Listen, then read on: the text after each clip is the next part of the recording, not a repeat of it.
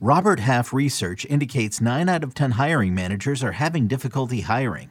If you have open roles, chances are you're feeling this too. That's why you need Robert Half. Our specialized recruiting professionals engage with our proprietary AI to connect businesses of all sizes with highly skilled talent in finance and accounting, technology, marketing and creative, legal, and administrative and customer support. At Robert Half, we know talent. Visit RobertHalf.com today. Hunter Greene is back with a vengeance. Let's discuss on Fantasy Baseball today in 5. Welcome into FBT in 5. As always, make sure to follow and stream us on Spotify. Today is Monday, September 19th. I am Frank Stampfl, joined by Scott White. And let's take a look at Hunter Greene, who made an amazing return this weekend at the Cardinals. He went six shutout innings with 11 strikeouts to zero walks, 19 swinging strikes on 81 pitches, and he averaged 101 miles per hour on his fastball in this start. He's 63% rostered up against the Brewers this week, which frankly, Scott, I don't love, but the following week, he has the Pirates and the Cubs, we think. Yep. So that would be great for Hunter Greene. Yep. Yeah, I don't mind using him for this first start against the Brewers, particularly if you're chasing strikeouts in a in a like a rotisserie situation but all things being equal, I'd rather play it safe. I, obviously, he's had an up and down rookie performance. His, he just got his ERA under five with this start, as good as it was. I mean, he's not normally throwing 101 miles per hour on average. That was up 2.2 miles per hour from the season average. Uh, but you know, obviously, he's capable of doing things like this. Is Hunter Greene, and he might do it against the Brewers. I would say, though, more you're picking him up for that last week for the chance of him starting against the Pirates and the Cubs. And if he does well against the Brewers, then you'll most definitely want to do that.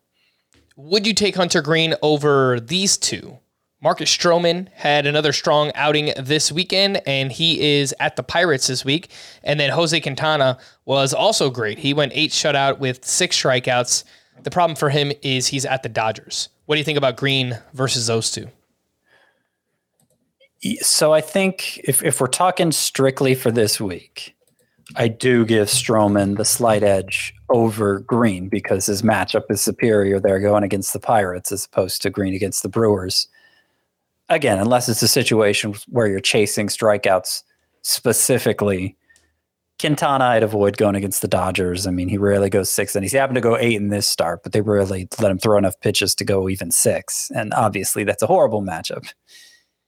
All right, deeper pitchers to watch for next season. Just a few names I want to mention here, Scott. Uh, Hayden Wesneski looked amazing in his first start. Uh, he pitches for the Cubs, and he went seven innings, one run, seven strikeouts in that one.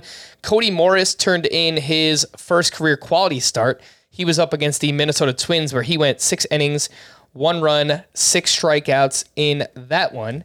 And the other name I did want to mention was Bailey Ober, who made a strong return at the Guardians. He went five shutout with five strikeouts. I don't think we're adding any of them for the rest of this season, Scott, but just names to remember for next year. What do you think? Hayden Wesneski, Cody Morris, and Bailey Ober. Yeah, they all have upside. They're all interesting.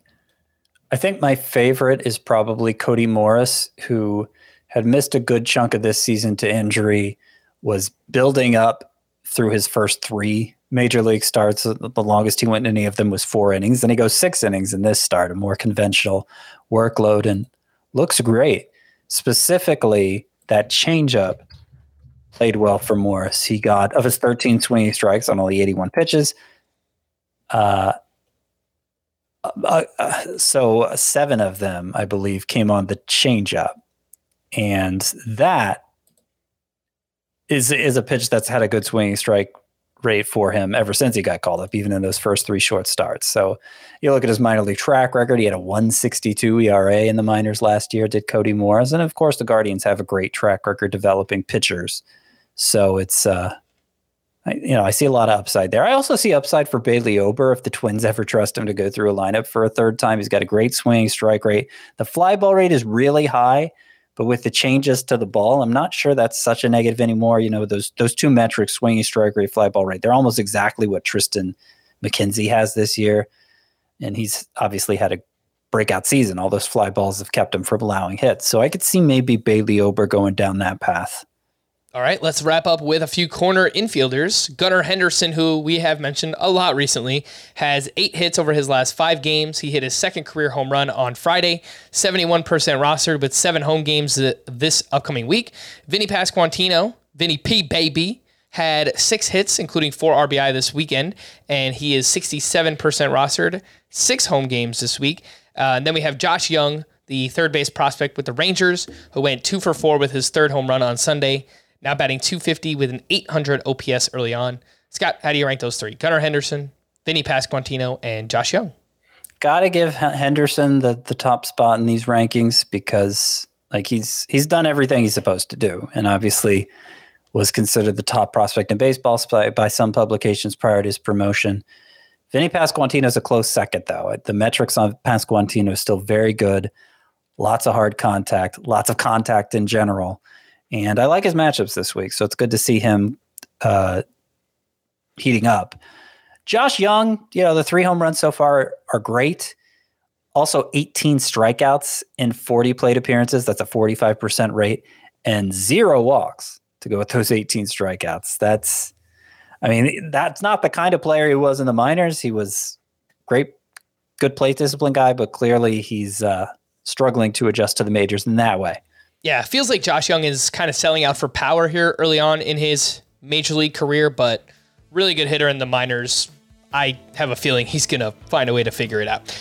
Uh, for more extensive fantasy baseball coverage, listen to the Fantasy Baseball Today podcast on Spotify, Apple Podcast, Stitcher, your smart speakers, or anywhere else podcasts are found. And thanks for listening to Fantasy Baseball Today in 5. We'll be back again tomorrow morning. Bye bye. CBS Wednesday. We have so many cool, diverse people from different backgrounds, different beliefs, different upbringings, and it just keeps growing. I'm a citizen of the United States. I'm a hustler. I'm a big Taylor Swift fan. I'm the queen of the tribe. I am playing whatever role I gotta play. I'm gonna play this game full speed.